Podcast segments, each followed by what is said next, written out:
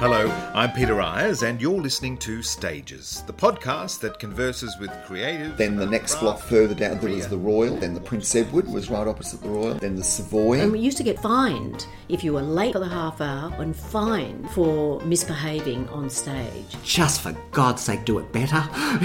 Sometimes that's all you can say. But when you've gone through that, you do get a lot of ego. And you go out there knowing that the one thing that's different every time is that audience. I didn't wake up until I was in emergency. I was around the uh, world of actors as a child. Crawfords were needing a casting assistant. No business plan, no concept, no training. Uh, It's not something you could do now. Went to school on Friday, got on the bus on Saturday, auditioned for the show. They said, You've got the role. I never went back to school again. Thank you.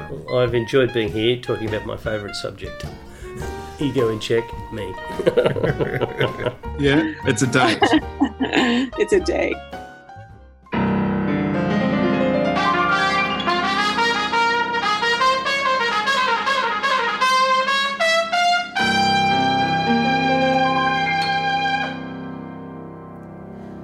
I'm hungry. Bring me some pills on which to dine. I'm thirsty. Bring me some whiskey, gin, some wine. Bring me your jokes, your glance that looks away, your tired touch, your smirks and such. Don't save me for a rainy day. Maybe you love me for an hour a day a week. I'm not sure when it all slipped away. But I'm still lying, crying at your feet. A ball and chain, an old refrain to the man who will not even speak. It's no good.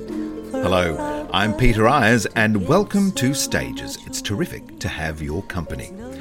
Post post modern diva Meow Meow has hypnotized, inspired, and terrified audiences globally with unique creations and sellout seasons from New York's Lincoln Center and Berlin's Bar Jeder Vernunft to London's West End and the Sydney Opera House.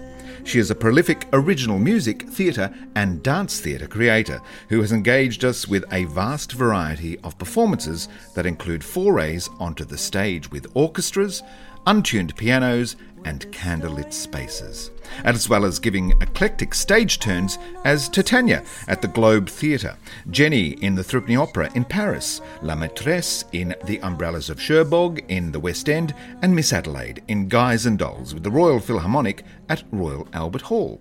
It is a career as eclectic, exciting, and unpredictable as one would expect from such unique and vibrant talent. Meow Meow is a favourite performer at Adelaide Cabaret Festival and returns this year performing with the Adelaide Symphony Orchestra. Meow Meow's Pandemonium plays at Her Majesty's Theatre on June 18th. Stages had a long overdue catch up with Meow and was enamoured to find that she is as effervescent as ever. That's good. Yeah. We are we are no ASIO here.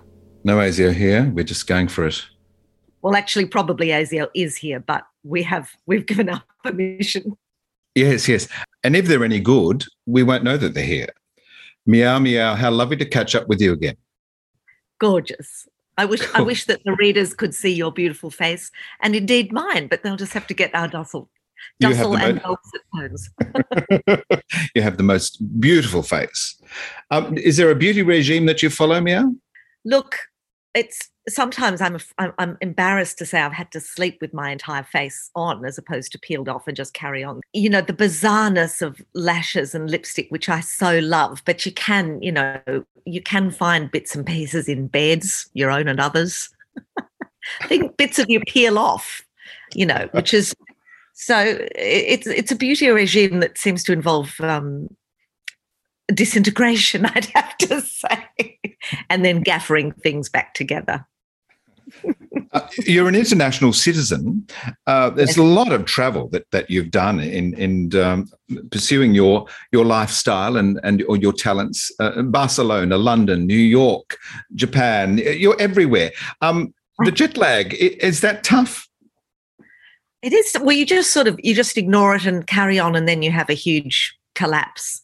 I was on tour with the wonderful um, Pink Martini Orchestra uh, just before the world, you know, changed completely with the pandemic, and that was in during the summer festivals in Europe. You know, you're in a tour bus, um, old style.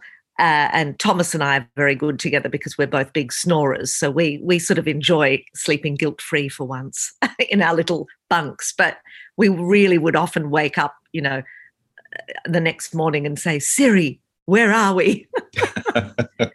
because it was crisscrossing, you know, all these French music festivals and then waking up in Budapest and then you travel cross country and be in Spain. It was was fantastic. Um, but there were a few genuine occasions of I don't know who I am or what legs to put on.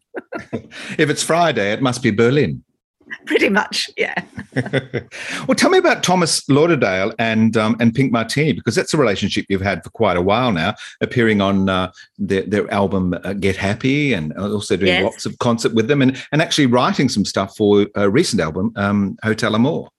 That's right. That has been. Um, it was. I would say to your listeners, you know, you have to always take the don't say no to things if you have a, a, sneaky feeling that it's exciting because you know, my whole career is really based on saying yes to what were obscure offers at the time that have eventually led to the megastar you, you hear before you. But, um, you know, the whole thing with Thomas was I was in Berlin doing a show. Uh, Dublin Festival called and said, We've just had a band drop out. Can you get on a plane and come and do something? We have a convention of.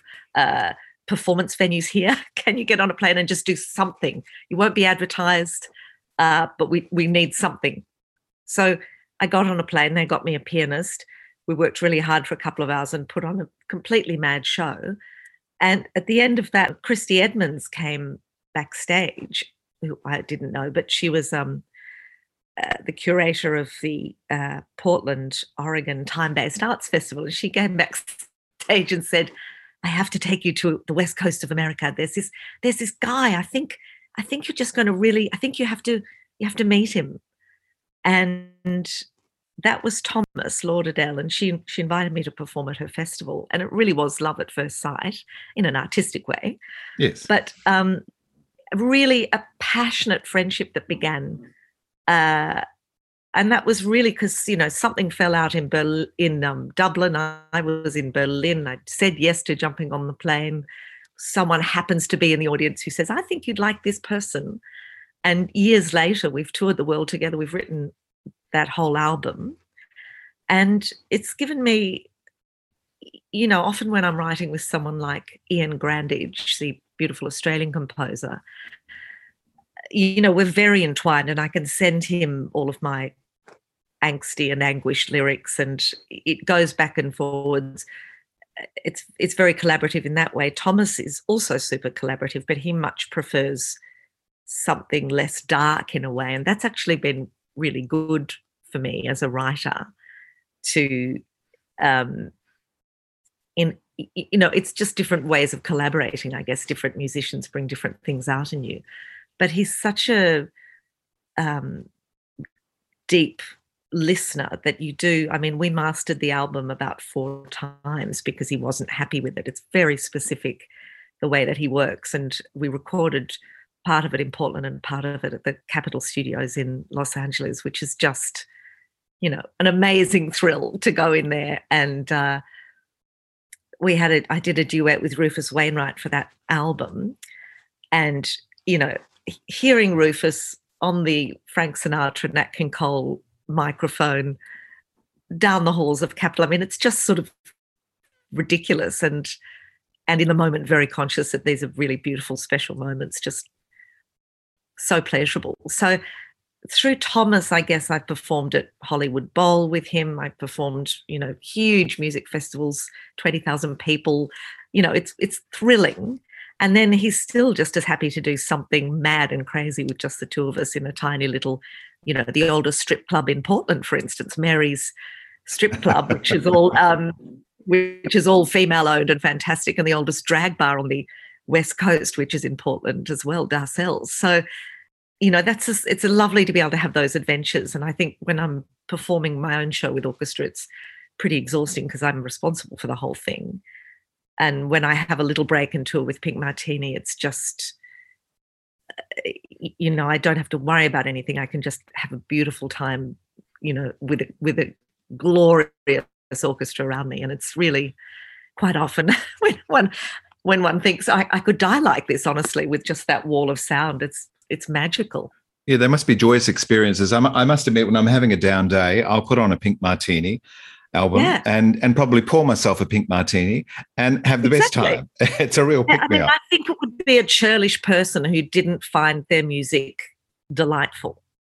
Do you know what I mean? And I think mm. that's a really rare thing to have something that, um, you know, it's a, um, the mini orchestra that we it's interesting because the songs aren't per se political, but I think because of the the times that we're living in, they become the multiculturalism of the band and the exotica of the sound has accidentally become political. So, you know, when we were playing at Royal Albert Hall, I'm sort of thinking that this is, in and of themselves, this music is just exquisite. But at the same time, the very nature of uh, you know, a Lebanese song rubbing up against uh, Ari Shapiro singing the lyrics to the like. It's very interesting. This sort of um, a vision of a, a more harmonious world. I think that's very beautiful. Well, that song that you perform on "Get Happy" is it? That's Japanese yeah. origins, isn't it? No, it's uh, Mandarin. Mandarin, is it right? Yeah, from the 1920s, and uh, I'm waiting for you to come back. That one, yeah, fantastic. And yeah. then, but they really do. You know, they try to. It was interesting. The last concerts we did at Hollywood Bowl, some people, you know, just they, they were sort of angry with with Pink Martini that they didn't do all of their favorites. And Pink Martini sort of said, look, we've been going for 25 years. We've recorded, I don't know, over 400 songs in over 135 languages. It's impossible to get everyone's favorite. But I think Thomas's generosity of spirit is always such that, you know, on that night he'd managed to gather about 15 ex Miss Americas from the early years to all come on stage and sing I Am Woman. Um, he had uh, um, a most brilliant um, civil rights activist in her 80s who sang Love for Sale with the orchestra, with the LA Philharmonic. Amazing voice. But like just the most kind of, it's a wonderful energy to work with. So I, I feel very lucky that in my saying yes and jumping on the plane to things, uh, you know, obviously there has to be a connection, but it is, it does keep you going, I think, in the, in the dark times, that those musical um, little boosts of adrenaline and beauty. I looked for love in the beautiful cities. I looked for love up in the air. I looked underground, though I knew that I shouldn't, and still no love was anywhere. I went to the place they call heaven. I went to the Hotel Amour. I sat still and wrote love some letters, but love doesn't read anymore. I sang love into my stories, and I danced love into my dreams. But love didn't find me, let alone blind me. Love is nowhere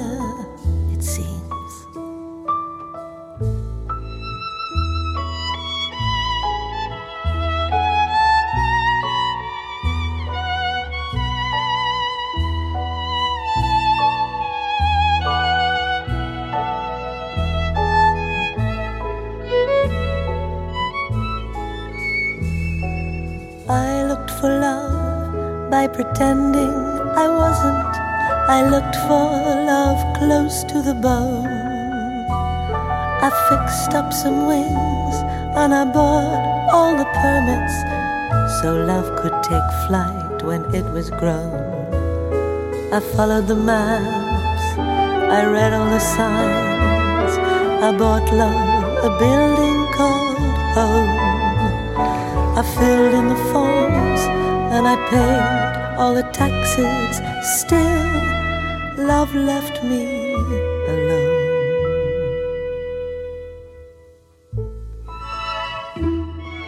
You're performing with a, a symphony orchestra once again um, in June. There's the Adelaide Symphony Orchestra. You're in town for the Adelaide Cabaret Festival. That must be exciting Yes, very to have a, a, a gig in, in Oz again. Well, always that that festival is so special. I think always because it is specific. You know, and so often you you are the singer in a festival, or you don't really meet your colleagues. And I, I that's a very special festival in my heart because, um, you know, you're actually with your colleagues, and that's a a beautiful thing to have a dedicated festival that. Uh, when Julia Holt particularly was, you know, really beginning it, um, and set a great template, I think, for the other artistic directors who came after her. That there was a notion also that the artists would all uh, come a little bit earlier and stay a bit longer and have a bit of time together because so often, you know, you're just really busy on the tour bus, and it's it's very lovely to have a kind of sense of um, gathering and family and similar world experiences. It, it makes that that time in Adelaide very special, I think. And- so I can't wait because I'm in the new theatre uh, the new refurbished, the new Maj, Yeah. um, which is just thrilling, uh, really exciting, and and also that orchestra. I mean, I've done this show with the London Philharmonic and um, Seattle Symphony, and done it at the Opera House. It's a, Melbourne Symphony. It's really, it is a joyous. It's a joyous place to be with an orchestra and it's a lot of the songs I've written with Thomas or Iain Grandage, and there's of course my favourites Kurt Weill and Brecht in there, and Jacques Brel. But the arrangements are really fantastic, so it's a really meaty play for the orchestra, and it's funny, but it is musically. It's just magic. I have to say, it's absolutely. I feel like I'm in the right space, Peter. you know, I love performing with just, you know, of course, I love the flexibility of, of a just, you know, working with an intrepid pianist or or a band, but having that wall of sound that is so intricate and so transcendent, it really is. Yeah, it's life saving for me, but it feels that you're just part of something enormous that is really moving. Yeah. W- will there be crowd surfing? Because uh, cr- crowd surfing is Maybe. there may be. I It's mean, not I'll a- it- put- it- is it I'll guaranteed put a on my head. No, it's not guaranteed.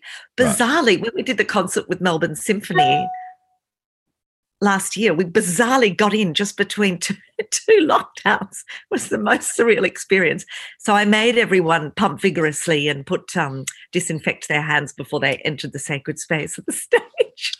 but, but we got, I mean, it was kind of amazing because four days later, um, Melbourne was in lockdown again, and I kept checking the website. Am I a super spreader? Um, but it seems in that instance not. Now, however, so I'm not sure. We'll see. It's certainly not necessary. It's fun. It's a quick way to get to know the audience and to strike fear into their hearts. Um, but no, it's by no means necessary. And uh, you know, sometimes I send out a celery stick. We're pretty much the same thing. One learns that it is enough to stand and sing, in fact, but sometimes the mood strikes and it must be done. And you throw caution to the wind and leap into that audience. Have you ever been dropped? No, thankfully, knocking on some kind of wood. Um, no, I've had very, it, usually because I sort of spread myself so uh, luxuriously across people, and it's often, you know, extremely painfully slow. So the descent is slow if there is one. And usually by that point, someone has come to the rescue and up we go again. It's kind of, I mean, it's, I've had unbelievable bruising. I must say, I did a gig in Mikhail Baryshnikov's festival in um, Florida, and it was quite an elderly audience. And I had little tiny little little finger bruises all over my legs afterwards. So I've had some fantastic bruising, but I'm very careful because also I don't want to injure anyone. It's it's usually an expression of joy, and part of the ridiculousness, of course, is that I've got these ridiculous long legs and they're all tangled up, and you know, it's um. Thus far, I've been lucky. Wonderful. What what does Meow Meow enjoy most about being on stage? You know, it's the music. It is it is being part of that. I love making people laugh. I really love that.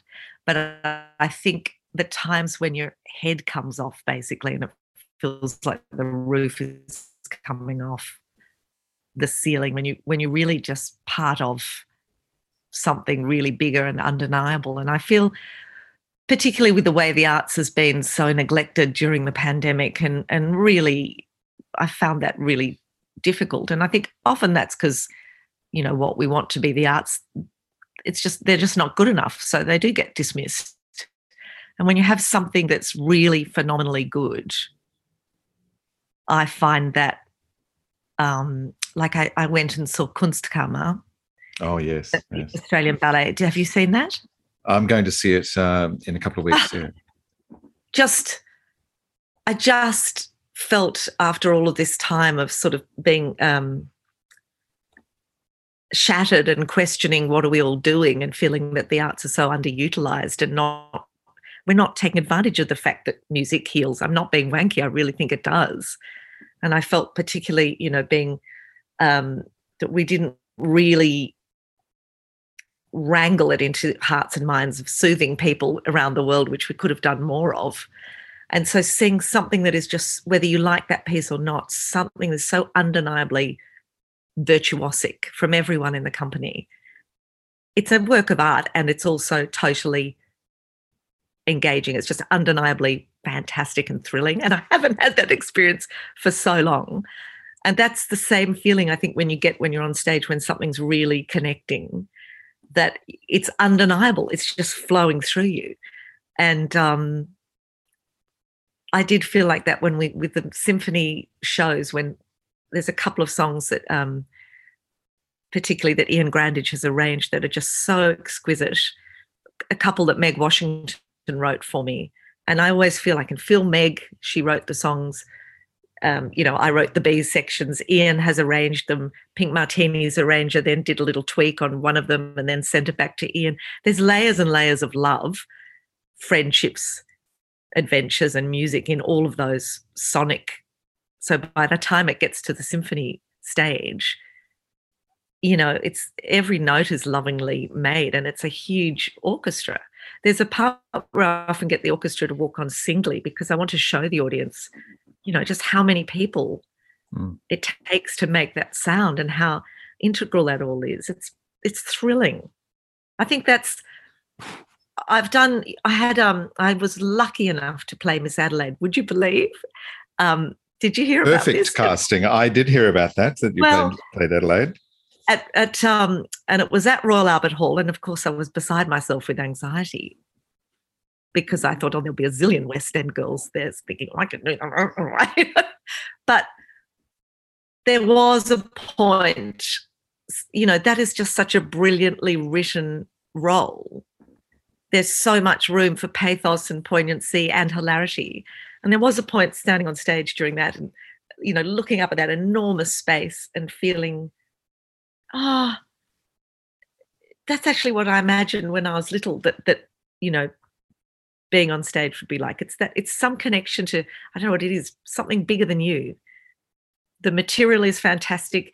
The audience is with you. You're with them. You're all sort of, you're all somehow this pulsating body. I love it. And it's the same with comedy. There's no people can't pretend to be giggling hysterically. They just are.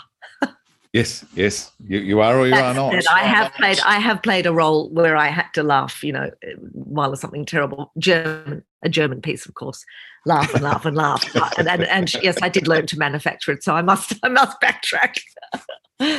but there've been those things have been really good. And other times you walk in and you think, has it come to this? Never, never, never. Uh, do you have many moments like that? sometimes I think sometimes those. I mean, I remember doing a um, uh, like an AIDS gala at Chez Maxim's in Paris and being incredibly excited to perform at this legendary place. And then we walked in and they're like, oh, no, no, you cannot stand in the center of the stage, madam, because, you know, it's, it's interdit, it's forbidden, it's uh, broken. You cannot stand there. So there's a big sort of gaffer tape cross in the center of the stage where one can't stand. It's tiny stage. So then I go to adjust the lights so that they'll hit my face. And they're like, no, no, no, we're so sorry, but you cannot, you cannot touch the lighting because it's very old. So it has to stay there. I just sort of stand in front of the cross, leaning backwards so that I would get a bit of light on my face. And then the piano sort of gets weird out, wheeled out, and it's just incredibly out of tune. And we said, is the tuner coming today? Oh no, no, no, he was here two months ago. It's great, you know. But at the same time, it's sort of like yeah, you you I think Emma Rice, a fabulous director that I've worked with, she's always like pick your battles. So you have to go, okay, it's this kind of event. I'm not gonna, you know, what am I really gonna get in a tiz about or not? Um, but yes, there's there's those things where you think, oh, this will be, and then you go, oh no, it's oh, it's this. Let's talk about the wonderful Emma Rice for a, for a moment oh, of yeah. Kneehigh Productions. That was the last time I uh, I saw you, and then we caught up. You'd played a wonderful Titania in A Midsummer Night's Dream at the Globe when when yes. Emma was running, and then that, and that was just magnificent. It it showed me how malleable Shakespeare can be, and I'd seen A Midsummer Night's Dream probably forty times, and I yeah. was seeing it anew, and I think that's my favourite production of the play. Oh, that's so lovely. Seen. Yeah. Um, so really, tell me about Emma. Well, she's just another joyful person in my life. I, I seem to be, I do like the melancholy, heart filled songs, but I really love the joyful people to work with in the flesh. She's got an energy about her that is, it makes you be ridiculous and keep going in rehearsal. Her whole thing is do it again, do it again and it just makes you keep offering you know it's not a shut down feeling.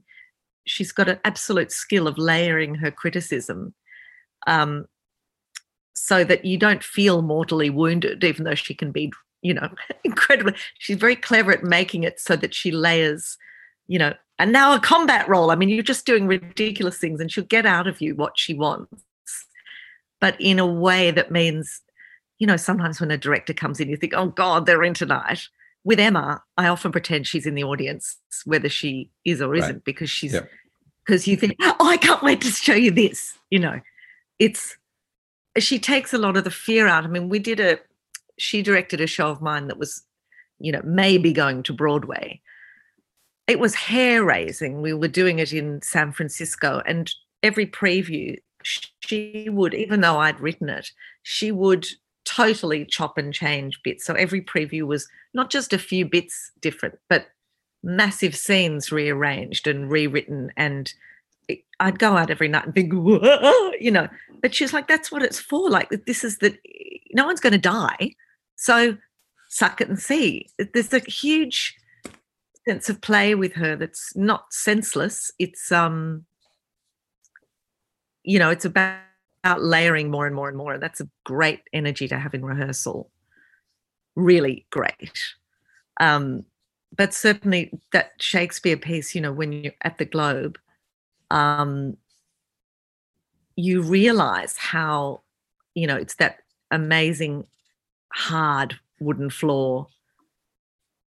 The audience is right close to you. Just realize how much he was writing for, you know, for, for a person who works a lot without the fourth wall. There is, you know, you're not doing soliloquies, you are talking to the audience. So it felt very familiar to me as a person who's constantly reacting to a live audience in most of the shows I do. That felt incredibly at home because you think, of course, you're talking about the house. You're talking about, you know, this this wooden O. You, the, the globe is literally the globe. So there's double meanings to all of us, which really make it feel much more communal i think when you're in that space and you feel how um, again you have to hold people you can see everyone's faces it's daylight uh, it's immediate it's all those things about being fearless and immediate um, and allowing that to come out are pretty you know that that's what really struck me. And of course, there's amazing um, one of the wonderful voice people there. Glyn, when I arrived um, a little bit late to start rehearsal because I've been doing my mermaid show uh, around the world, and she took me on the stage and, and, to stand between the two pillars, the, wood, the wooden pillars, and this is the supernal light. And she said, "My darling, you're home." I just burst into tears because I think it's part of every theatre person. You know, you you feel the immediacy of the audience in that space, and that brings you back to the basics of what are you doing? You're telling a story, whether it's in a song or a play. You are really wanting to activate the people, and that's what that structure is. Um, it's pretty beautiful. It was a pretty beautiful experience. I mean, she put songs in that um, in our, in our version, and there was all sorts of you know terrible political outrage that there were lights and microphones and things like that. It was was an amazing time to be there because I thought for people loved it or hated it, and the haters were people who didn't come and see it. And you know, at the end of each play, you'll have the the jig that sort of unites people and puts them back together. It was so magical. And I just sort of felt if people could come and hear this audience going nuts and feel the sense of reunification at the end of each night, that's what theatre's about, surely. Mm. You go on a journey and and you somehow come out of it together, but with all of these dreams in your mind. It was beautiful. Yeah. So very Yeah. much a, com- a communal experience. But as a theatre maker, she is she has such a sense of humour and such invention. I first encountered her with that production of Brief Encounter, which I, I saw at St Ann's Warehouse in Brooklyn, and then at Yeah. Studio Fifty Four in in New Yeah. York. Wonderful. But you, you you were also did the Umbrellas of Cherbourg with her. Yeah, which was um, on the West End. And that was because Michel Legrand had actually seen her version of Brief Encounter. And I think it was playing opposite Marguerite, was it?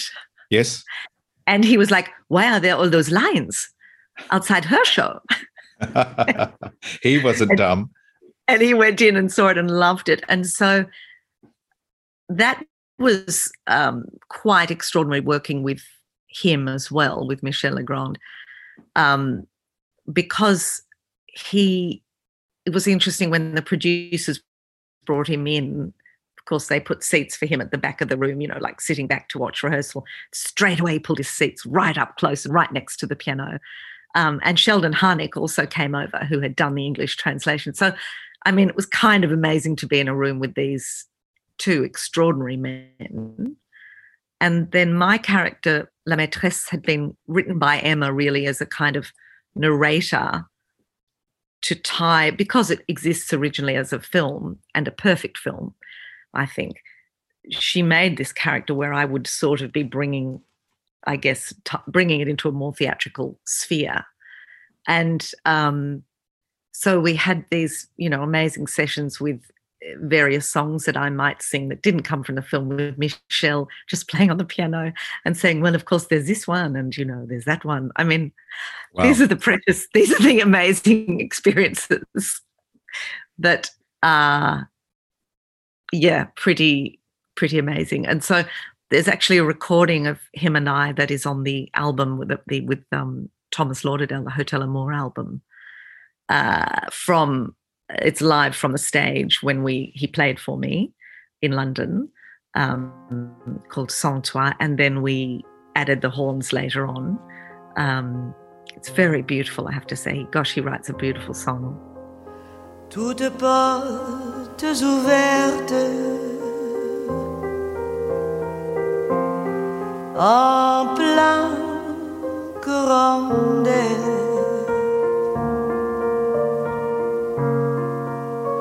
Je suis une maison vide. Sans toi, sans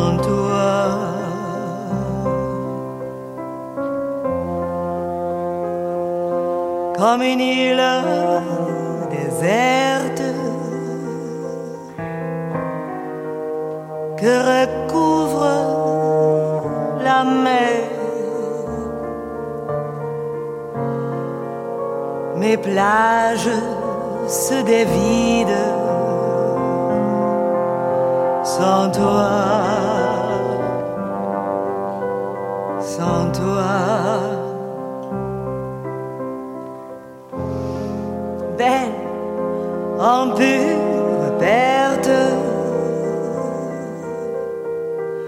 nue au cœur de l'hiver. Je suis un corps vide sans toi, sans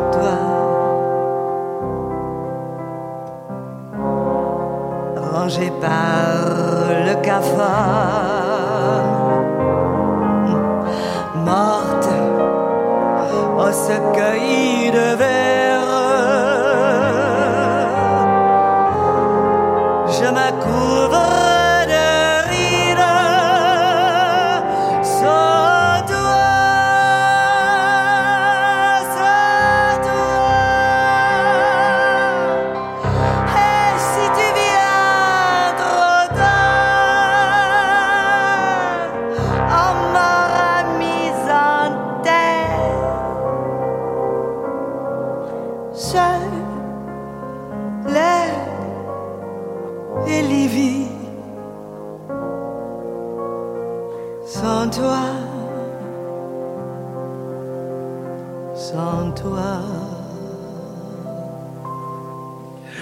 Meow, you sing in a lot of tongues. Um, I do. languages languages have always been part of present in your your academic study. Did you study languages as a child?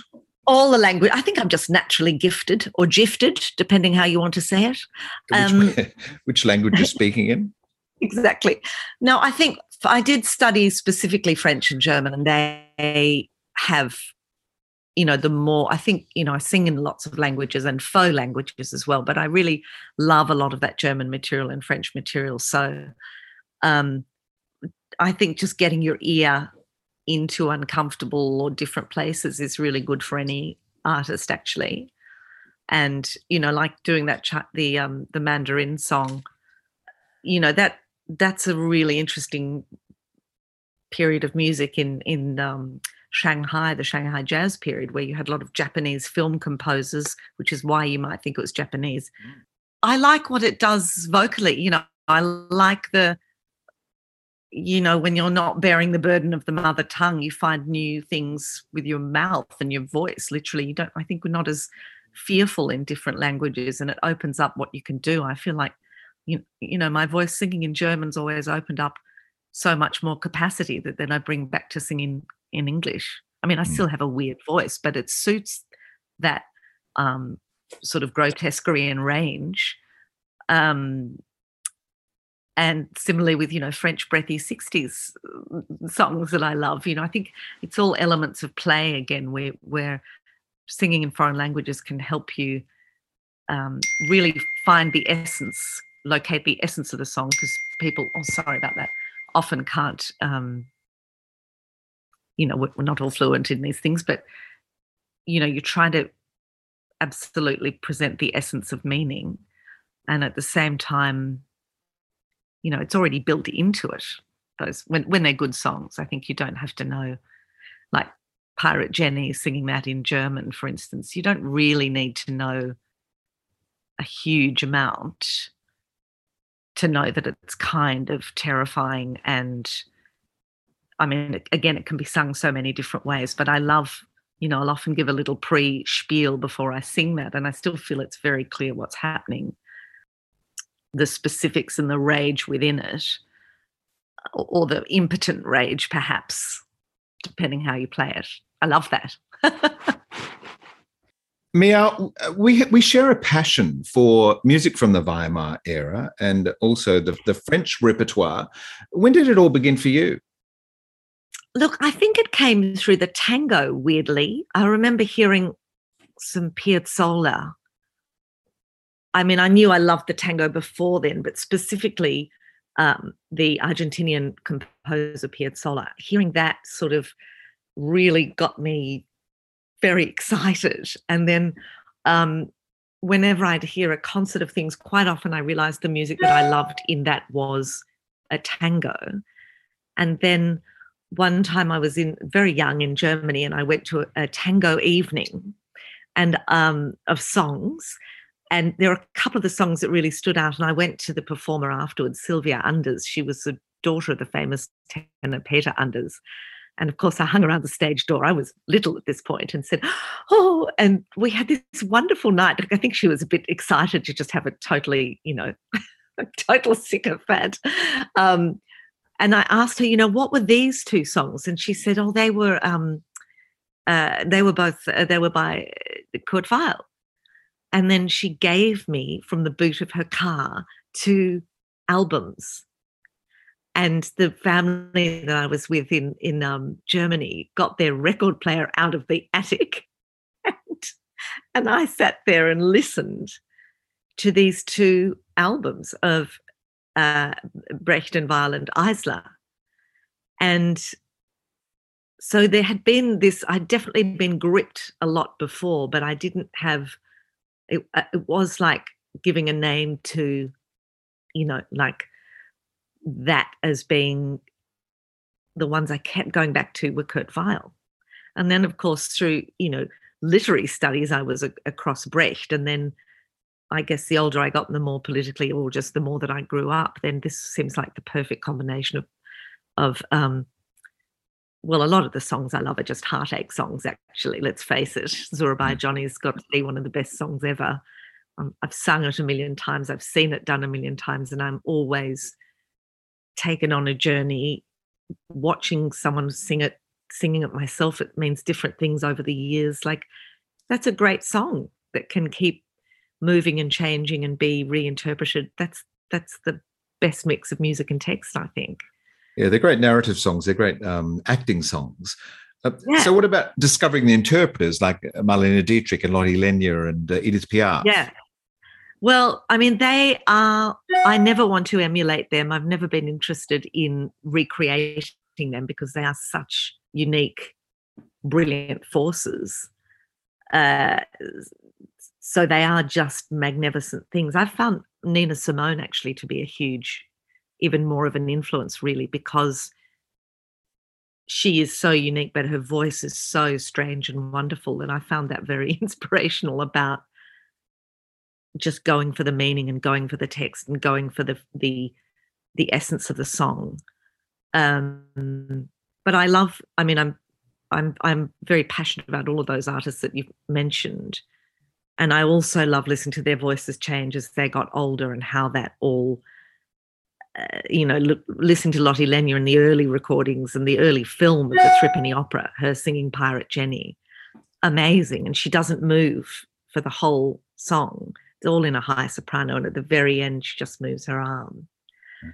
And then compare that to when she did it on Broadway and footage of fabulous arms going around. But still, I think, you know, I often think, does that gesture remain? You know, that one where she was directed, no doubt, not to move and just one has this mystical, eerie quality, and the other has this flashy, but still, you know, I love that. So I saw, I was lucky enough to see um, Gisela May perform quite a few times in Berlin, and she was one of the great interpreters. Um, and what stuck really struck me watching her was, even though it was all delivered in a good proletariat sort of purple suit, pantsuit, um, when she sang about being 17, she looked 17. When she talked about being an old woman, she was an old woman. It was very it was that right mix of um, stand and deliver, and at the same time, she still had this energy about her. I think, you know, Juliette Gréco is another one that I have particularly love. Again, sort of amazing charisma coming out of them. Um, that defies the, I think, the political ideals of Brecht of how a performer should perform. I think often these songs you know it's disingenuous to pretend that they're not vastly carried by the charismatic forces that are you know the melting pot of the text and the music and that's why but if the song is good it will it will carry on. So yeah i love um marlene i love uh, just i guess again the survival of it. I love that she and piaf were best friends you know. I there's another amazing performer ingrid Caven, who was fassbinder's muse for a long time they're they're strange voices. Again, she has a strange voice, and they speak to me a lot because they take me out of any um, world where I might know what's going to happen sonically. So I much prefer. I mean, I love a pure, beautiful voice, but I really love something that feels lived in or unexpected.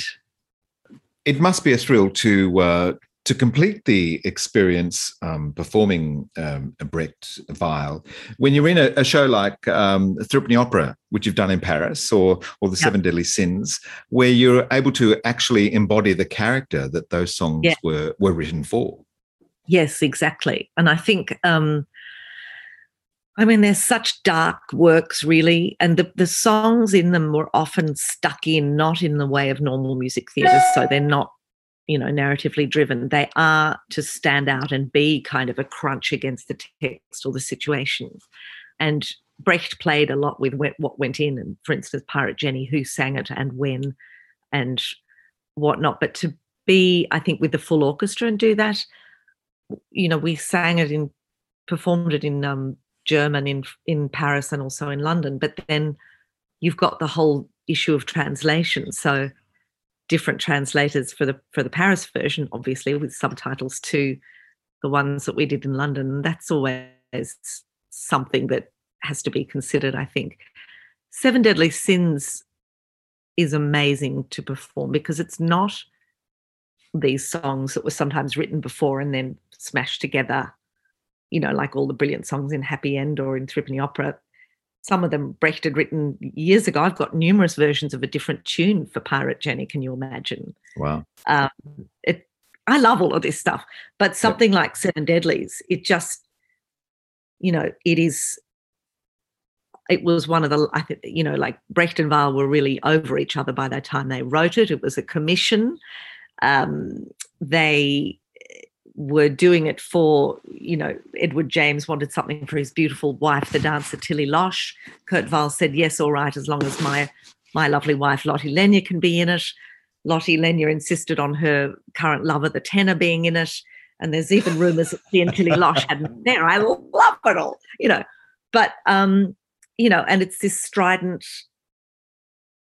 strident attack on on capitalism. But it has the music of it is just so thrilling, so mm. thrilling. Mm. And um, the last time I did it was in Berlin, and you know that's a place when you're performing that work, uh, you feel the weight of uh, one's foreignness, and at the same time, that's with the great conductor Jurowski. I mean, listening to him work with the orchestra and pull things out of them, working with someone great like that, where the orchestra is beside themselves with excitement, that's that is really thrilling to hear to hear it. But then other times when I've done quite a lot of that repertoire, um, actually with the Pina Bausch people. One time I did a concert and they brought like the highest, not high school students, but the like undergraduate players and usually we would have the main orchestra playing, but we had the undergraduate players for a particular concert. And that was one of the best things ever because the conductor had to make the separate instruments play their lines. I actually got to hear the individual a lot more than when you're with a regular orchestra and they're just, you know, you're doing bars and sections, but to hear the sort of the deconstruction and the, the filaments. Ah, I mean, this is what I love. I'm getting goosebumps with just with your description. Well, that's when it is. When you've got goosebumps, you think there is a point for this. There is a point for art. It should give you goosebumps. It should be terrifying. It should be healing. Um, you know, I've had such a strange thing in the pandemic of almost being unable to listen to music quite a lot, to being too raw. And um, we, I had just uh, done some songs with with Rufus Wainwright just before everything shut down, and I'd been listening to him on the plane. And it's like for months I could only stay listening to Rufus. Just walking to Rufus was all I could. I was sort of like that. I can't cope with anything else. I'd just stay where I was when the world fell apart.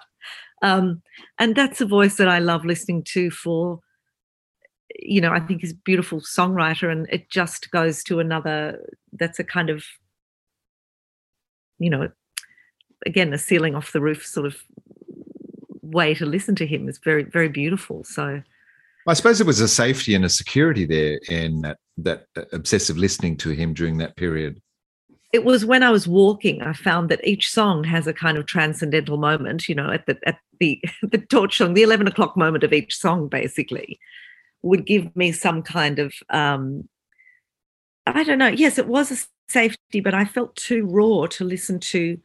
I did put on an amazing Lior collaboration that he did with um, Nigel Westlake called Compassion. Right. And he's singing ancient um, Hebrew and Arabic texts. And it is absolutely exquisite. Again, these worlds, these ancient texts bumping up against each other with a beautiful singer like Lior. And the, I mean, the orchestra, it's absolutely exquisite. And I could listen to that because it felt prayerful, but it all felt a bit too profound in other ways to I felt very raw. It was very, I didn't have any funnies in me. And um, I mean, I did an interview where I was saying I must be like, because I sing backup vocals for Rufus in my walking, the mad lady with the headphones, just particularly for his song, The Sword of Damocles. I'm doing the backup vocals.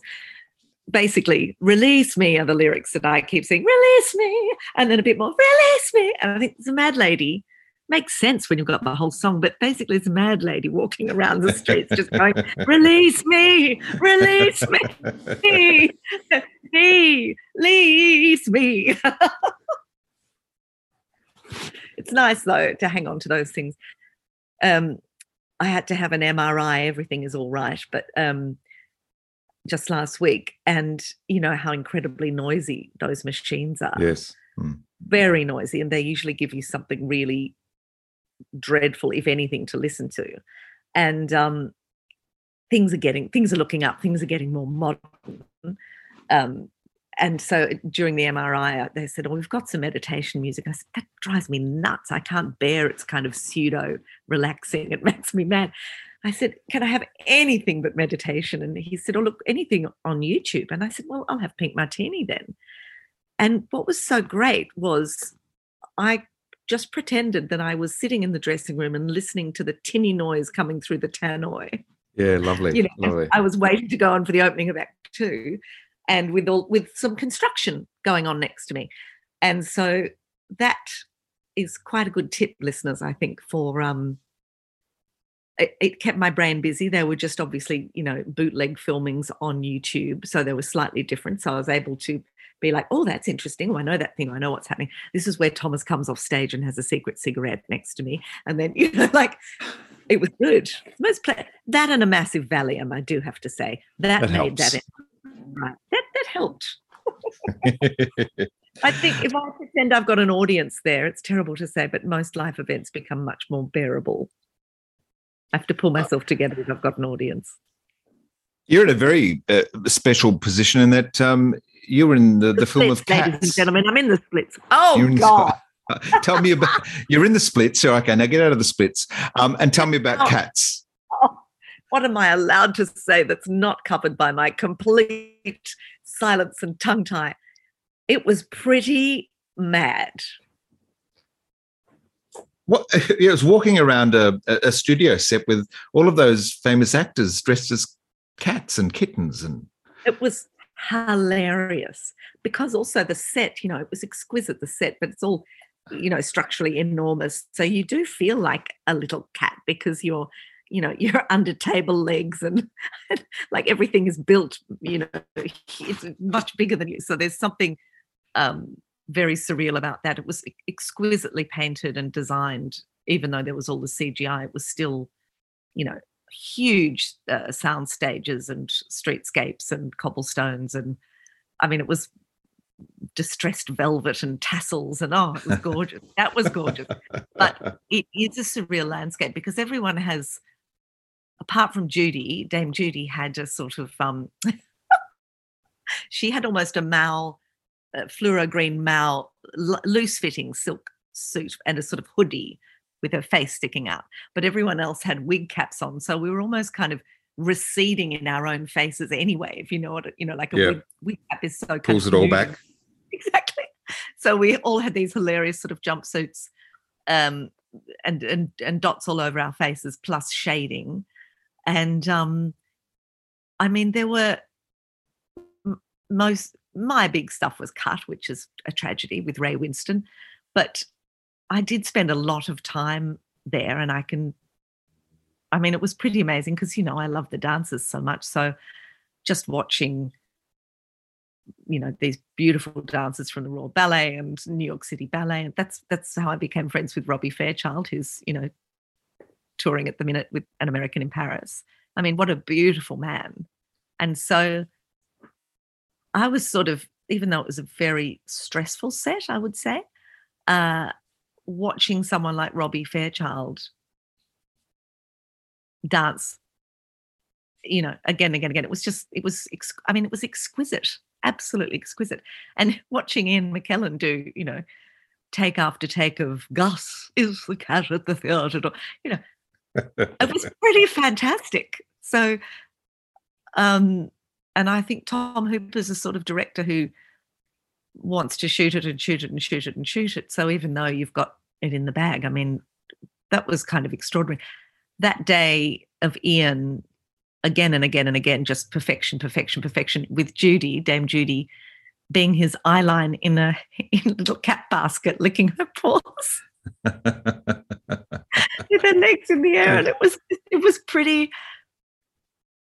It was pretty surreal, I think. But all that remains of me is pretty much one very awkward rollover from behind and one kiss, one kiss on griddlebone, and uh, our, our Ray's and my song was cut. that whole storyline was sort of cut, um, which is quite something to find out at the premiere in New York City. I can tell you. Oh, you're going along expecting to see it. It's one of my favourite moments in the show as well.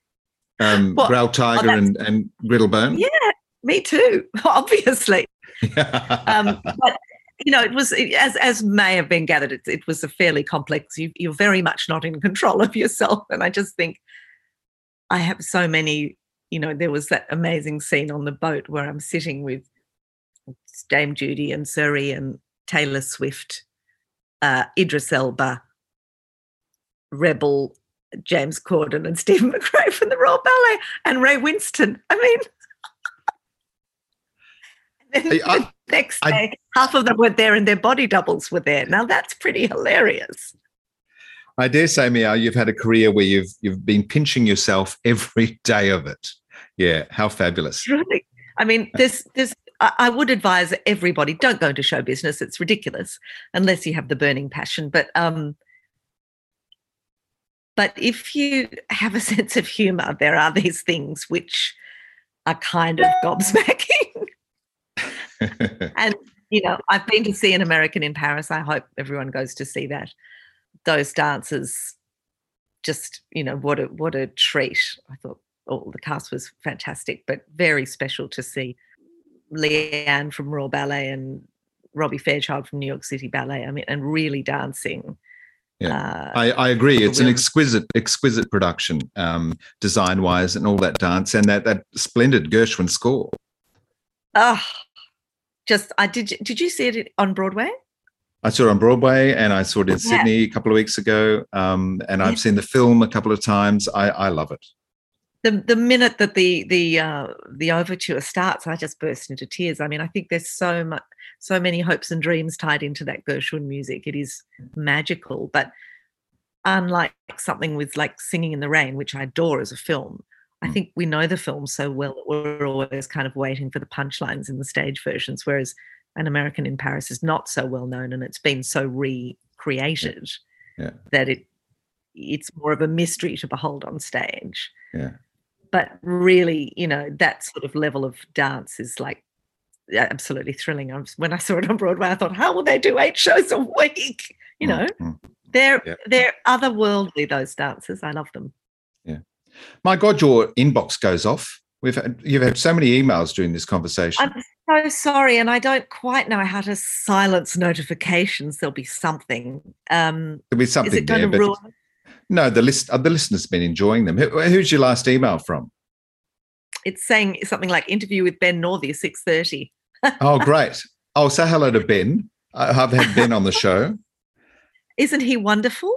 He's wonderful. Yeah, wonderful conductor and musician. I, I um, I, he's conducted my shows at Melbourne Symphony and also the London Phil. Oh, there's Ben writing back again. Yeah, and uh, just between you and me, the famous London Phil concert where um, I didn't get a call for my own Oh. concert with the London Phil, and I was standing backstage, Ben's out there, and I thought, oh, someone's having a last minute practice, and I was like, no, that's the whole orchestra. Standing there going, ha, ha, ha, how am I here? And all of that's on there. 88 musicians have gone on. And I looked at the little sort of stage, stagehand It was like, Well, I was told to wait outside your dressing room, so I waited. You did. The, you were doing the right thing. Oh, the terror, the horror, every performer's nightmare, pounding. Oh, pounding. Oh, God. Meow, it's lovely to uh, to catch up with you again and and uh, have you share many of the wonderful moments that you've experienced through a stellar That's career. All, actually. I've listed Um, all of them. There's nothing more, Pete. oh no, there, there's all there. Um, uh, audiences can catch you at the Adelaide Cabaret Festival on the Saturday, the 18th of June at 7:30 at Her Majesty's Theatre. Um, Meow Meow's Pandemonium. Pandemonium. Um, with the Adelaide Symphony Orchestra. yeah, can't wait. That's really exciting. If you can get to it, Pete. Yeah. Oh, if I can, yes. Yeah. Um, it's um, it is really.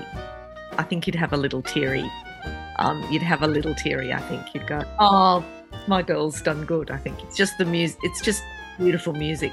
All right, darling. Lots nice of love. See your face. Thank you to Meow for the music heard in this conversation. Wonderful selections from the album Hotel Amour. Meow Meow with Thomas M. Lauderdale. The album includes duets with Rufus Wainwright, Barry Humphries, the Von Trapps, and the late Michel Legrand. If you'd like to hear more from Hotel Amour, the album can be found in Apple Music and Spotify. You will be as enchanted as we have been in this episode. Meow Meow is a favourite at the Adelaide Cabaret Festival and she'll be back this year performing with the Adelaide Symphony Orchestra. Meow Meow's Pandemonium is playing at Her Majesty's Theatre on June 18th. Search out adelaidecabaretfestival.com.au for more information. And of course, bookings. I'm Peter Ayres. Keep well, keep warm, stay safe, and I'll catch you next time.